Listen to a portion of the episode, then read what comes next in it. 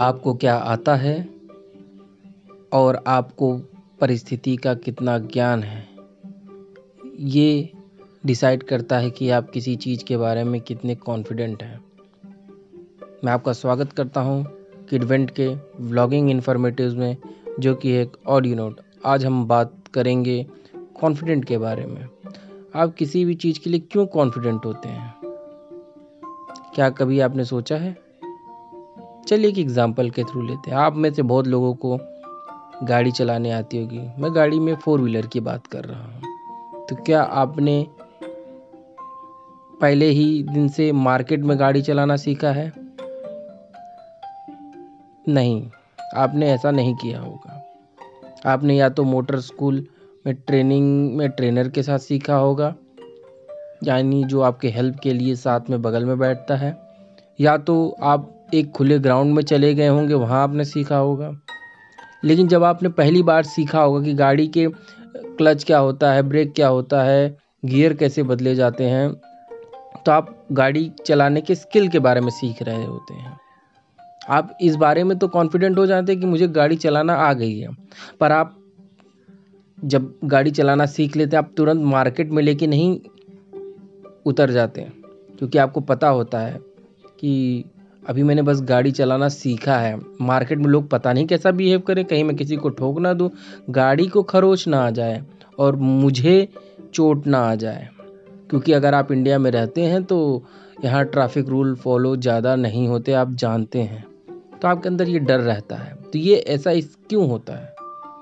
इसे ही परिस्थिति का ज्ञान कहते हैं। आपको स्किल तो है गाड़ी चलाने की। आपने दस दिन, पाँच दिन में गाड़ी चलाना सीख लिया। लेकिन अब आपको परिस्थिति का ज्ञान नहीं है आप मार्केट में लेके नहीं उतरते, आप अपनी कॉलोनी में चला लेते हैं, खुले ग्राउंड में चला लेते हैं, लेकिन आप मार्केट में भीड़ भाड़ वाले इलाके में ले जाने से बड़ा घबराते हैं। क्योंकि आपको परिस्थिति का पता नहीं होता कि वहाँ लोग कैसा बिहेव करेंगे क्या आप चला पाएँगे कि नहीं चला पाएँगे। तो आप कॉन्फिडेंट नहीं होते। गाड़ी चलाने के बारे में आप कॉन्फिडेंट होते हैं कि आप चला ले जाएँगे, लेकिन आप मार्केट में गाड़ी चला पाएँगे, इसके लिए आप कॉन्फिडेंट नहीं होते हैं। तो किसी भी चीज़ के लिए कॉन्फिडेंट होने के दो ही फैक्टर होते हैं। एक पहली चीज़ तो उसके लिए जो स्किल रिक्वायर्ड है, वो आपको आती है या नहीं। सबसे पहला फैक्टर है। अगर नहीं आती तो आपको सीखना पड़ेगा। फिर दूसरा फैक्टर है स्किल जहाँ टेस्ट करना है, वहाँ की परिस्थिति का ज्ञान। आपके पास स्किल तो है, लेकिन आपके पास परिस्थिति का ज्ञान नहीं तो भी आप कॉन्फिडेंट नहीं हो पाएँगे और उस, इस स्किल का सही से इस्तेमाल नहीं कर पाएँगे, जहाँ उसकी एक्चुअल में ज़रूरत होती है। तो देखिए कॉन्फिडेंट होने के तो दो ही तरीके हैं। पहली चीज़ तो स्किल सीखना ही पड़ेगा जो ज़रूरी है, और दूसरा परिस्थिति का ज्ञान लेना ही पड़ेगा। और परिस्थिति का ज्ञान परिस्थिति में रह के ही सीखा जा सकता है। यानी अपने स्किल को उस परिस्थिति में टेस्ट करो अलग अलग एंगल से। तब परिस्थिति का आपको ज्ञान हो पाएगा। पर आप सोच रहे होंगे कि इसमें तो बड़ा समय लग जाएगा। और ये तो मैं पहले से जानता हूँ, चीज़ें करने से कॉन्फिडेंट हो जाएँगे। अगर किसी चीज़ को मैं बार बार करते रहूँ तो मुझे उसकी आदत हो जाएगी। अपने आप सब कुछ नॉर्मल हो जाएगा। जैसे पब्लिक स्पीकिंग के बारे में कहा जाता है, पहली बार स्टेज पर जाने में थोड़ी हिचकिचाहट होती है। लेकिन जब बार बार स्टेज पर जाने लगते हैं तो हिचकिचाहट कम हो जाती है। बात सही है, क्योंकि आपको परिस्थिति का ज्ञान हो जाता है। लोगों से कैसे डील करना है, लोगों के सामने कैसे बोलना है, कोई आप पर हंसे तो कैसे रिएक्ट करना है, किसको इग्नोर करना है और किस पर अटेंशन देना है। पब्लिक स्पीकिंग के सारे पार्ट हैं, आपको ये स्टेज पर जाते जाते ही इस परिस्थिति का ज्ञान हो पाता है। तो क्या कोई ऐसा भी तरीका है? शॉर्टकट तरीका, क्योंकि आप कोई भी पॉडकास्ट या कोई भी मोटिवेशनल वीडियोस देखते हैं तो आप शॉर्टकट के तलाश में होते हैं। आपको वो लोग जो बता रहे होते हैं, वो सब आपको पहले से पता होता है। लेकिन उसमें लगने वाला समय आपको कभी मोटिवेट नहीं कर पाता। इसलिए आप देखते हैं कि कुछ ऐसी ट्रिक्स या टिप्स मिल जाए कि चीज़ें हमारे लिए आसान हो जाए। तो मैं आपको एक ट्रिक देता हूँ। देखिए स्किल तो देखिए सीखना ही पड़ेगा स्किल में कोई ट्रिक नहीं हो सकती। क्योंकि अगर आपने ए बी सी डी नहीं सीखा तो आपको आगे लिखना भी नहीं आएगा। आप लिखने में ट्रिक्स आजमा सकते हो, लेकिन ए बी सी डी सीखने में कोई ट्रिक नहीं लगा सकते। तो स्किल तो आपको सीखना पड़ेगा। लेकिन हाँ परिस्थिति के ज्ञान के लिए एक बड़ी इंपॉर्टेंट चीज़ है। परिस्थिति का ज्ञान तो देखो टेस्ट करने में या परिस्थिति में उतरने पे ही आएगा, लेकिन परिस्थिति में उतरने से पहले जो डर लगता है कि पता नहीं क्या होगा, उससे बचने का एक तरीका है या बोलो तो हिम्मत। बांधने का एक तरीका यह है कि आप उस परिस्थिति के बारे में जो जानते हो, वो सब लिख लीजिए और उस परिस्थिति के जितने भी फैक्टर हैं, उसमें से आप किसी एक या दो जिस भी फैक्टर में कॉन्फिडेंट हो, बस उसी पे फोकस करें और परिस्थिति में उतर जाएँ। परिस्थिति अपने आप हैंडल हो जाएगी। जैसे पब्लिक स्पीकिंग की बात करें तो क्या हो सकता है? पब्लिक स्पीकिंग में बहुत आप स्टेज पे चढ़ते हैं, आप कॉन्फिडेंट इसलिए नहीं फील करते कि लोग आपको देख के हंसेंगे, पता नहीं आप बोल पाएँगे कि नहीं बोल पाएँगे, पर आपको पता है कि आप बुली करने में माहिर हैं। बुली मतलब टांग खींचना, लोगों को परेशान करने में माहिर हैं। मान लेता हूँ तो आप यही फैक्टर लेकर स्टेज पर चढ़ते हैं। इसी पर फोकस करेंगे आप। अगर आप चढ़ते हैं और अगर आपके सामने कोई हंसता है तो एक इनडायरेक्ट जोक मार के उसकी बेइज्जती आप कर सकते हैं।